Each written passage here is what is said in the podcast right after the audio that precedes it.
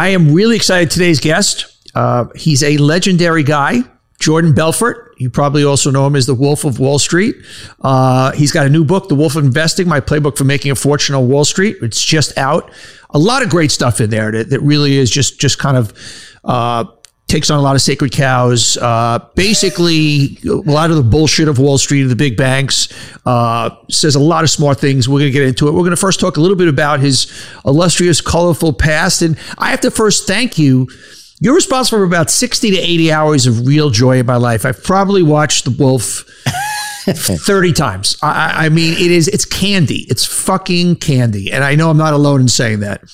It's great, great, good movie, especially you're on an airplane traveling somewhere. You want to blow three hours and just have a you know a little fun here. It's just a uh, it's, it's a guilty pleasure in some sense, right? I've you know I've seen it a bunch of times. I like the first seventy percent a lot more than the last thirty percent. Yeah, yeah, I can see it. it's a lot more fun. I you know I, as a guy that ate more Quaaludes than just about anybody. I I mean when I was sitting in the theater for the first, I was at one of their early screenings, and the fucking Quaalude scene when I, I and like you could tell the people of a certain age in the audience because certain people were just sitting there just going, okay. And other guys were just fucking falling off the chair. Because like Quaaludes had never been depicted in the media. It was not a drug that, you know, we knew it growing up in Long Island and Queens and, and growing up in the 70s and early 80s, but the world did not know it. And you guys kind of really brought, brought the, the wonderful world of Quaaludes to the screen.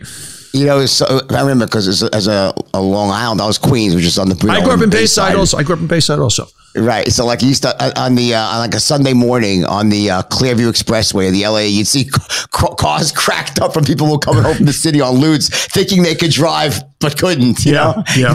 so, so, anyway, yeah, that was that was an interesting time. It was a time before you know everyone had a smartphone with cameras, so you could get away with a lot more back yeah. then. You know, it wasn't video of you stumbling around and you know basically making an ass of yourself, but having a lot of fun in the process. You know.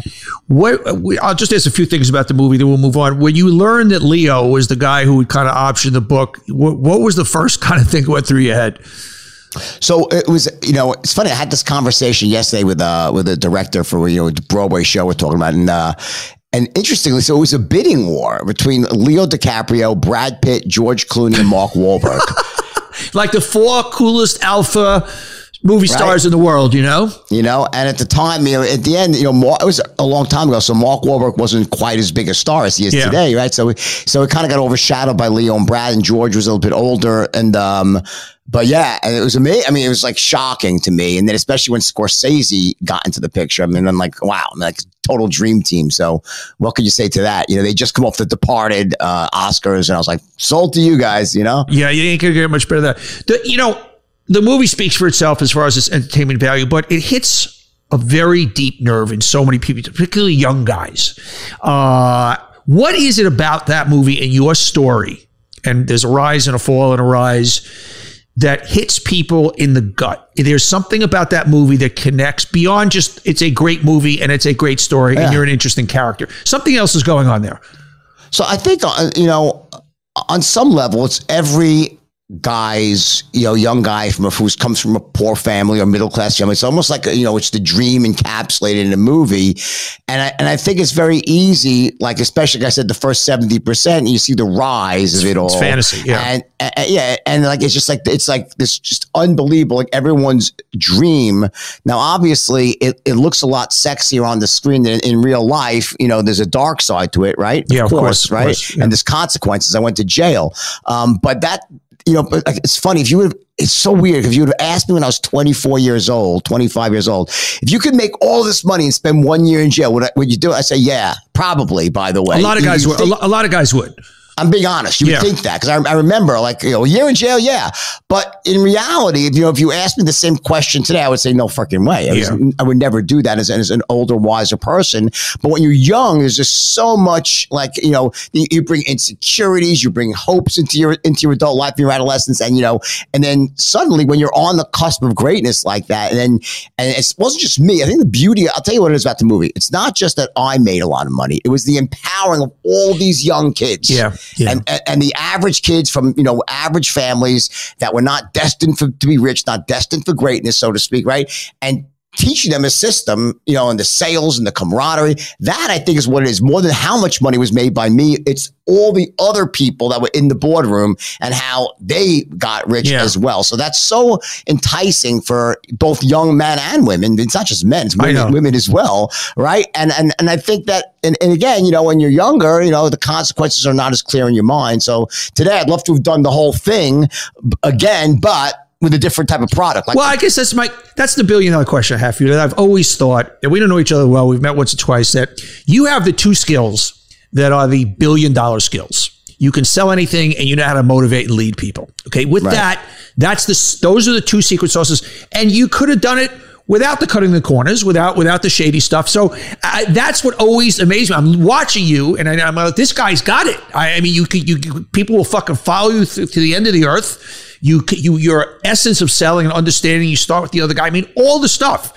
So obviously, that's right. a question you've asked yourself throughout your life. Yeah, I think so, some of it was bad luck in the sense in, in the sense that who I met as a mentor. In other words, I just got met a person. I was young, a bit naive, and like I was so. And was my ability to sell and also as an entrepreneur outstripped my knowledge of Wall Street at the time. In other yeah. words, I was very young. I started a big firm, and then the market crashed. I ended up in a very small firm, and I really wasn't fully aware. And I, I became aware pretty quickly, but in the in the beginning, I wasn't aware and got sucked into this sort of on down this road of sort of you know the most the low price speculative, wildly speculative stocks, sure, right? right? And then I try and I try to battle back from that and do better deals like a Steve Madden shoes and whatnot. But the problem is once you're on that road, it's very you know you, you know it's very difficult to get off that road, especially because you know everything you do then is there's a five year statute limitation. So when I got in trouble, it was like for things I'd done many years yeah, before you, on Wall Street. I was even out of Wall Street when I actually got indicted. But I, I think that some of it's that is I just met the wrong people at that at the wrong time, and also um, you know, the desire for instant gratification when I was very young was was just it was so intense. And like today, I realized that you know the best things in life usually take a little bit of time. Yeah, like writing this book, it was a year and a half in the making, Amen. right? Amen. But when it comes out, it takes time. Then you know, so the long term value, the long term success, usually have you have to delay your gratification a bit. So um, I went into the into the into that five dollar the, the five dollar stocks and I went into it kind of a bit half cocked, honestly, knowing yeah. a lot more about how to sell them than how to mm-hmm. create good ones. Yeah. You know? And it's no doubt. You look. You, I remember. I probably you were selling. Forget people know when, you store you sold meat, you sold uh, lobster. But I remember on the beaches you selling those Italian ices. I mean, I remember that the guy in the, the coolers. There were a few guys. There were a bunch of guys. I mean, a West End two, uh, in Atlantic yep. Beach. I, I yep. mean, and you guys were mint. I remember like talking to this guy. I can't remember his name. It wasn't you. And he told me what he was making on a Sunday. I mean, you worked your ass off, but guy was like pocketing like four thousand dollars on a Sunday. And, and when, you, was, when you're eighteen years old, that's that's a lot of a lot of bread, you know. Especially back in the day, right? So yeah. I mean, I started off on Jones Beach in uh, Field Four. I did Field West End Two. I did, yeah. I, I, did Point Lookout. I did right. I did Fields. I mean, I did everything, and that was the greatest beach, the greatest job ever as a kid to make so much money. And that also, by the way, set the stage for like me as an entrepreneur because I realized at a very young age, like if I work my ass off, yeah. you know, and I'm willing to do what other people really aren't willing to do because it was a hard job job, right? I was making sometimes sixty, seventy thousand dollars in a summer.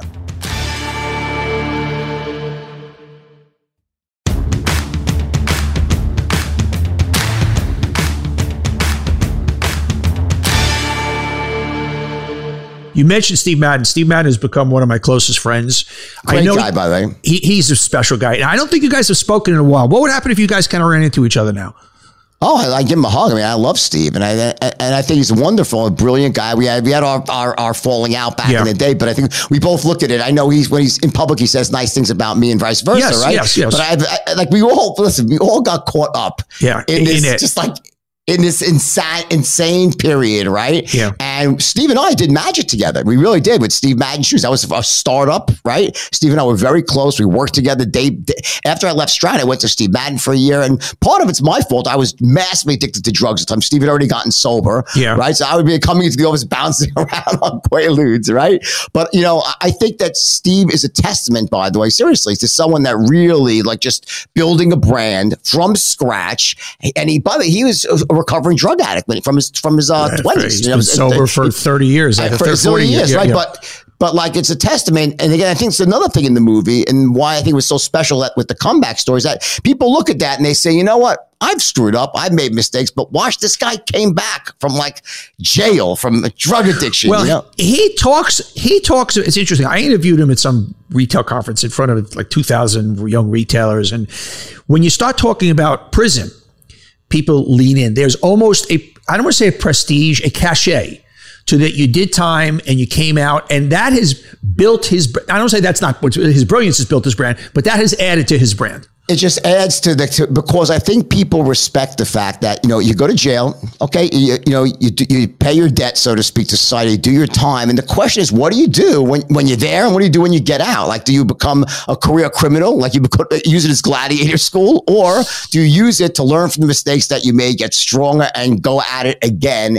and this time even better, and don't cut any corners, and that's what Steve did, obviously, on the way out, myself as well. So, um, and you know, we both took different paths. I went, you know, I didn't. Mom was an accidental one to become a writer. I just, you know, my, when I went to jail, my bunkmate just by chance was Tommy, Tommy Chong. Chong. I love that. I love that. That's genius. And, right. And, and, that was the start of me writing because he's like, oh, you got to write a book. Your life is so insane. And, and, and, that's how it started. And from there, it went into first, you know, going out and giving speeches afterwards and, and, and mentoring people in entrepreneurship. Then ultimately was sales training. And then eventually, you know, what, what, forced me to write this because this book, I don't like writing. I hate writing. Right? Writing, so, writing sucks. Yeah, writing sucks. It's tough, right? Books, yeah. I mean, I love having, I love having written. I just yeah. hate writing, right? So I, I never talked about investing before. I, I never did. I spoke about sales, on entrepreneurship, and I've trained people all over the world and hired by companies everywhere, but I never talked about investing. And the reason is I didn't want to get involved with like, you know, picking stocks and t- it's, yeah. it's a dicey business, right? And then, you know, but, but I watched my brother-in-law, my my my wife's br- brother and sister, and they they were getting buried yeah. in the stock market like this like a couple of years ago in crypto and in stocks. And I'm and he asked me to look at his portfolio, and I'm like, this is just insane, right? And that was really, I was like, you know what? All right, here's what you should be doing. And I went and I laid out a very simple Basic. inarguably proven strategy yeah. for building long-term wealth in the market, right? Yeah. Which is really powerful and which is not even, a, it's a well-known thing, but it's like the worst and best kept secret. Like everyone, if you ask anybody, what's the best investment out there for the average individual? They'll tell you what it's in this book, right? Not as in much detail. And by the way, the, the, what you, the one thing in the book that I just have always, I've learned the hard way over 40 years is fucking S&P. If you just put in the fucking S&P, like,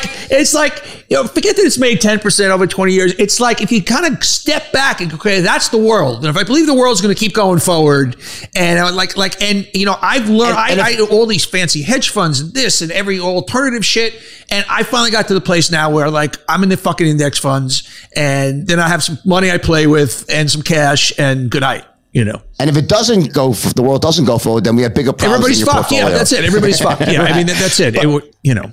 So here's the here's the thing with that. So when I started writing this book, you know, I, I very quickly, and I always knew that you know, there's a, a a couple of key investments you want to make, right? That are very simple, set and forget investments, right? That have virtually no costs and expenses associated with them, right? And I always knew that, and I'd done it myself. But when I started doing the research and like really going back for all the studies and academic stuff, I was like, I'm like, this is like inarguably like by far the best way for anyone to really have a, a, giant nest egg waiting for them when they're ready to retire. And the problem is though, while the information's out there, it's so dry and boring yeah. that no one was going to want to read it. So I had to figure out a way to, you know, how do I write this in a way using stories and some humor and my irreverent self, right? right. And make it like laugh out loud funny, but at the same time give some well, you like know, turnkey. You know how to sell solution. a fucking book, my friend. You you just you just you just gave me the bite right there. You know what I mean? I'm going to let you get rich and I'm going to not rich or be smart investing, but I'm going to do it in a fun way. So it's not like going to school. I mean, you just sold a fucking book, you know? I mean, right. That's, it, that's, you know? that's yeah. the, the story. So, and uh, interestingly, as I was writing the book, like my my editor from Simon and Schuster, like when I was like halfway through or three quarters of the way, he's like, dude, you know how much money you've saved me? I'm just, as I'm editing your book, I'm like, I've changed everything I do. I got rid of my, my hedge fund manager, I like fucking mutual funds. And I went into this sort of, you know, this, what, what I really talk about in the book is, is something called indexing and long-term compounding and dollar cost averaging. Those are three pillars of really smart investing. And what those really are, just for the people listening here, it's very simple, right? Is that, you know, human beings by our nature, we're really shitty stock pickers. I we am. are. I'm, I'm we, we right. all are. I don't yeah. care who you are. You're, you know, maybe, and there's a few exceptions like Warren Buffett. All right. Sure. But he's not even picking stocks anymore. He's buying companies, right? Yeah. But there are a few great, like, uh, world class Stevie Cohen. Yeah. Pickers. I mean, there are a few guys, few. But yeah, right. But they're not taking your money. like yeah. you can't invest your money with them. You they, could early on, but get, they, gave, they gave it back. They gave it back, right? right? They'll give it back, right? So, so, so, and you have then you have the rest of the hedge funds and mutual funds, which are really subpar or average, and just fucking on a two and twenty scheme. It's a it's a fucking bingo. it's a compensation scheme. I mean, it is just when, exactly. So when they take when they deduct their fees, their compensation, there's no other business bonuses. where you could you're running if you're running three billion dollars and the market's up twenty percent and you're up eight, which means you took a shit you personally made like $100 million out of the year. It's the only business that you can either win from mediocrity or losing. It's incredible. Here, here's the way I look at it, right? So the, the, the trap for the average individual, right, is like you say, well, I want to invest my money wisely. I want to have a, you know, a giant nest egg waiting for me when I retire. So I need to seek out an expert in doing this because an expert's going to help get me the best results. So why would you do that? Well, we've been conditioned to think that way, and rightfully so. For example, if you're you have your, your a problem in your stomach, your appendix is about to burst, I would strongly advise you exactly. to go to a professional, go to a surgeon. You go, you okay, got legal problems, you go to a really good fucking lawyer. I mean, it's right. It's don't don't do your own legal work. Don't yeah, do your right. own surgery. If your if your pipes burst in your house, don't try to fix your own pipes. Hire a fucking plumber. Right. right. So so that's works in life to seek out experts. The one exception is fucking Wall Street. If you want to get the best return, don't hire an expert. They they they do not add extra value. Well, forget added value. The, the fucking fees. I mean, that's what you talk a lot about in the book. It's not even just that. It's also that when someone you give someone your money to manage, or they're managing a billion dollars or a few billion dollars, they have to show activity. Why? Because what? How what are you doing? Yeah, their, yeah, yeah. You can't tell because they, they know the best investment is just take it and buy an S and P 500 and just buy it and hold it, right? Right. But if they do that, we'll say, well, why am I paying for? Sure. this yeah. person yeah. fees? So they have to show activity, right? And it becomes, as you said, a fee scheme in the sense that the more assets they collect, the more management fees they get no matter what. And then it's also heads I win, tails you lose. So if they make money one year, they pull 20% of the profits out of it, yeah. right? If they lose, you pay all the losses. What kind of game is know, that? So it's, it's it's insane. And and then and and on the other side though, I don't want to demonize Wall Street more than let's I do in the book, but I do it with a caveat. I say, listen, Wall Street serves a necessary, vital purpose in the U.S. economy. It does. Without Wall Street, we'd be screwed. Wall Street creates massive value, takes companies public, finds the best ones, gives them additional capital, secures the credit markets, the debt markets, right? It, it's instrumental Wall Street. So that's the useful part of Wall Street where they create massive value. But then you have the not so useful part or the shit part of Wall Street, the seedy underbelly, where they create bubble after bubble after bubble. They yeah. rape and pillage the village with massive fees and performance right. bonuses. And they, and they also have this every, sort of these ridiculous products. And they also right. have massive advertising and infotainment where they convince you you should be trading for the short term versus doing the smart thing, which is long term buying and hold strategies with the best companies in America. So it's like, so the question is, how does an investor, an average person listening to this podcast right now, whatever, whatever age you are, how do you extract the, the maximum amount of value that Wall Street does in fact create without getting sucked in to their corrupt casino, which is the short-term trading game where they usually buying and selling, going from this sector to that sector. Like when you watch Jim Cramer, okay, who's like, if you listen to his stuff, it's like you get financial whiplash from the guy. One day he's selling to buy this, sell this. If you go the opposite, you probably do better. But the point is, is that sort of activity is is not invest, it's speculating.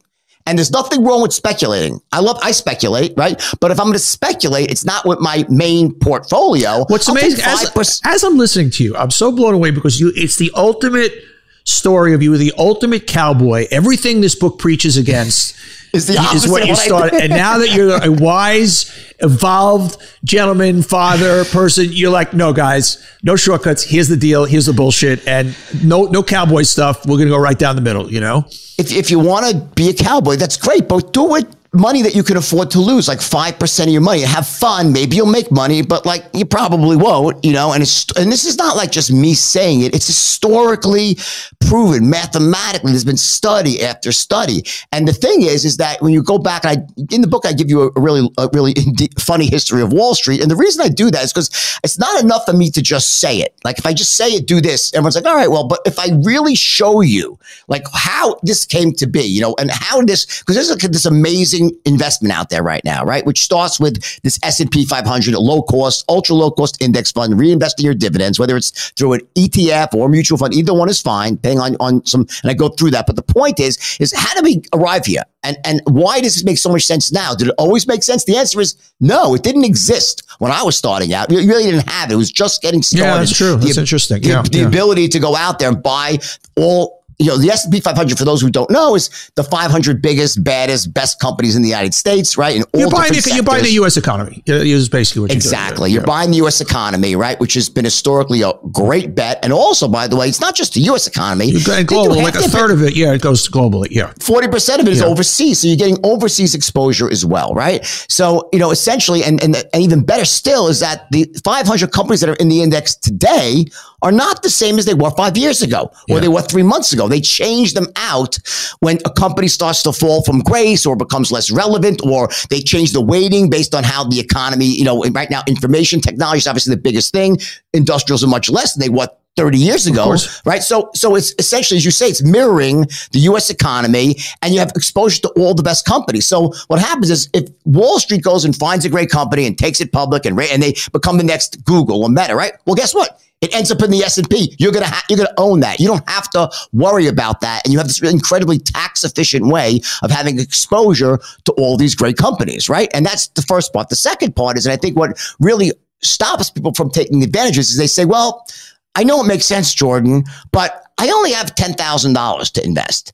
How I, I, I got to turn that ten into hundred in four years. Yeah, I mean that's what they're looking how for. Am I, yeah. How am I going? to How is ten thousand dollars going to ever amount to a million dollar nest egg when I'm ready to retire? Because it, it makes ten percent a year, or eleven percent a year, right? The answer is it will through something called long term compounding. Yeah, it's it's a shocking. I mean thing, that's Buffett. Believe, that's Buffett's thing. I mean that's his that's his whole that, raison d'etre. That's Warren Buffett right there. You know exactly, and and it just it just seems like unlikely. It's like when you first think, oh, I got to make, as you said, I got to triple my money this year. If I'm to do anything, I got to have a few. I got to find the next Apple, the next token that's going to moon, right? And and the fact is, you don't through this power of long term compounding at even 11 percent a year it, when it gets that 20 plus years, it starts to go parabolic. Yeah. And even a small amount of money. So here's what the, the, case I make in the book. Start with a, you know, as much as you can, but even a small amount is fine. $10,000, 5000 is enough, right? And then each month, whatever you can, if, if it's $50, 100 hopefully more, even whatever it is, add to it every month or every quarter. If you do that and you reinvest your dividends and the S&P just does what it's been doing for the last 100 years, which is a pretty good bet. And if it doesn't, as you said, we have problems right. than that, right? We're all fucked anyway, right?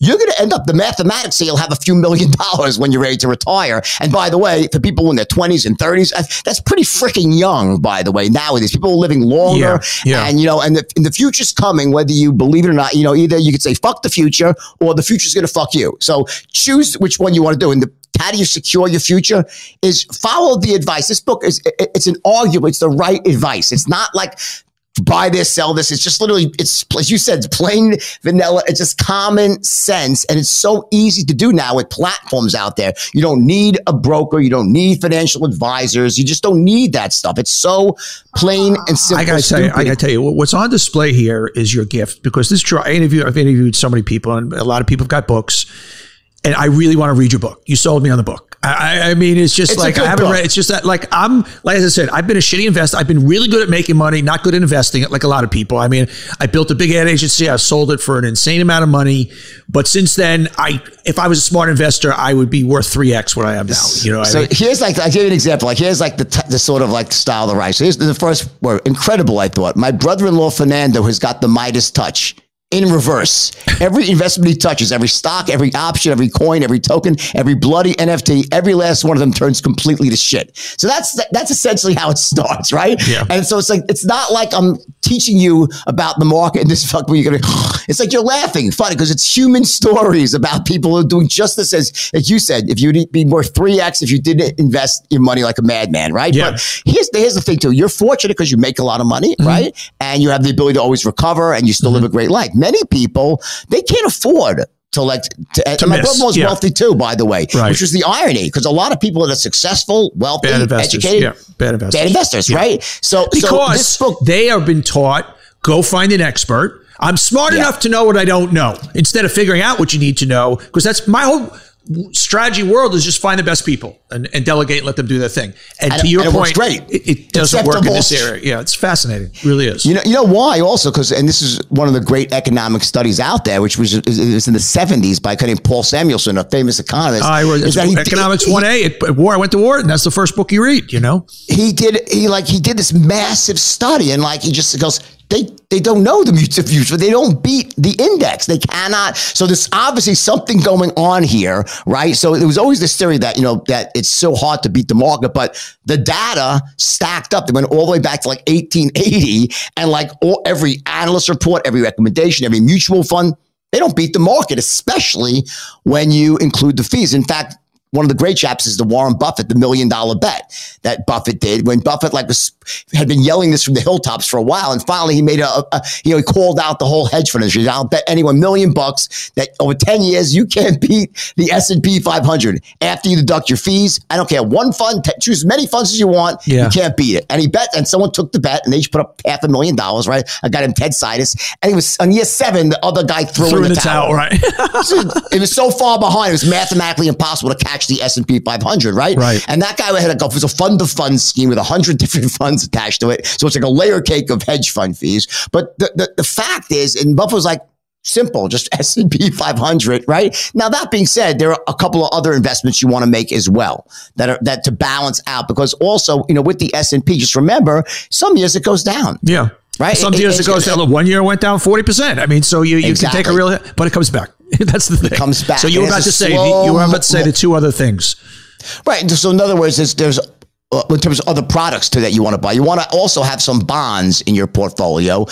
Very small amount when you're younger, but more when you're older to balance. Because what that does is smooths out the ups and downs yeah. of, of, of the S and P. Right? You talk about I in the book bonds. when you're in your like 40s and 50s, it should be maybe like 70 30, and then by the time you get to 60, it should be 60 40. You know, which is basically right. what what everybody's been kind of told. you.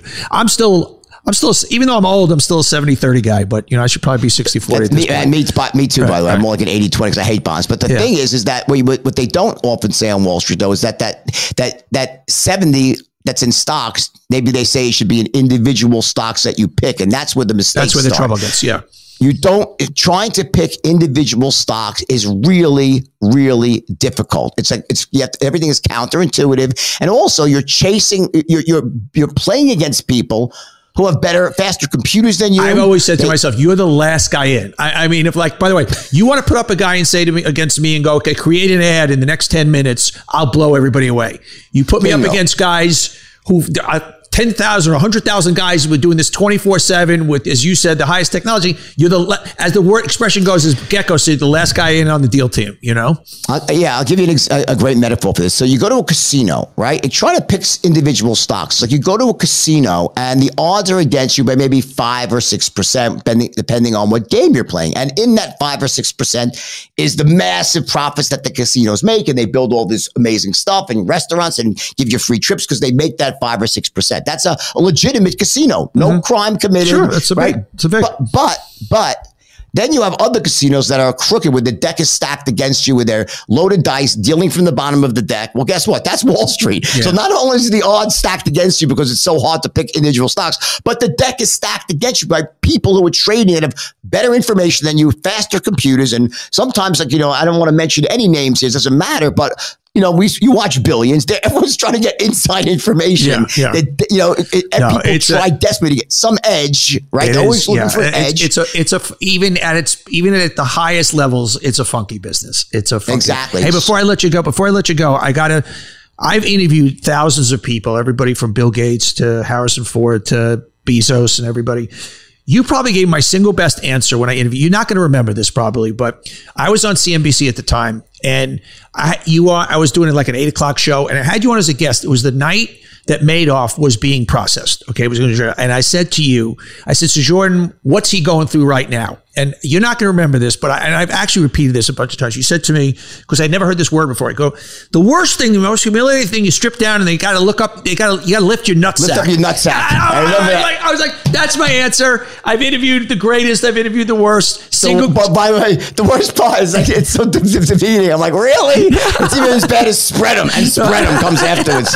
You know, I remember that. By the way, yeah, I remember. I was, like, I, was sitting, I was, sitting, next to a woman anchor, Michelle. I, think it was Michelle, Michelle Lee. Michelle Lee. Yeah, and I remember she was like, the color drop. And I said, First time on CNBC, you heard the word nutsack. You heard it here, right here. I, I, I, I, I just stuck I remember that. I fucking remember that. I remember the studio I was in in California. I did. I fucking remember That's that. So All right, funny. The book, and, and as I said, guys, get this book because at the at the it's, very least you're awesome. going to be entertained, but more than that, you're going to learn. I'm actually going to read it, and I don't say this to a lot of people. I I am going to read it. I'll actually go out and buy it because you know we got to get the sales up. I mean, I'm sure it's already a bestseller.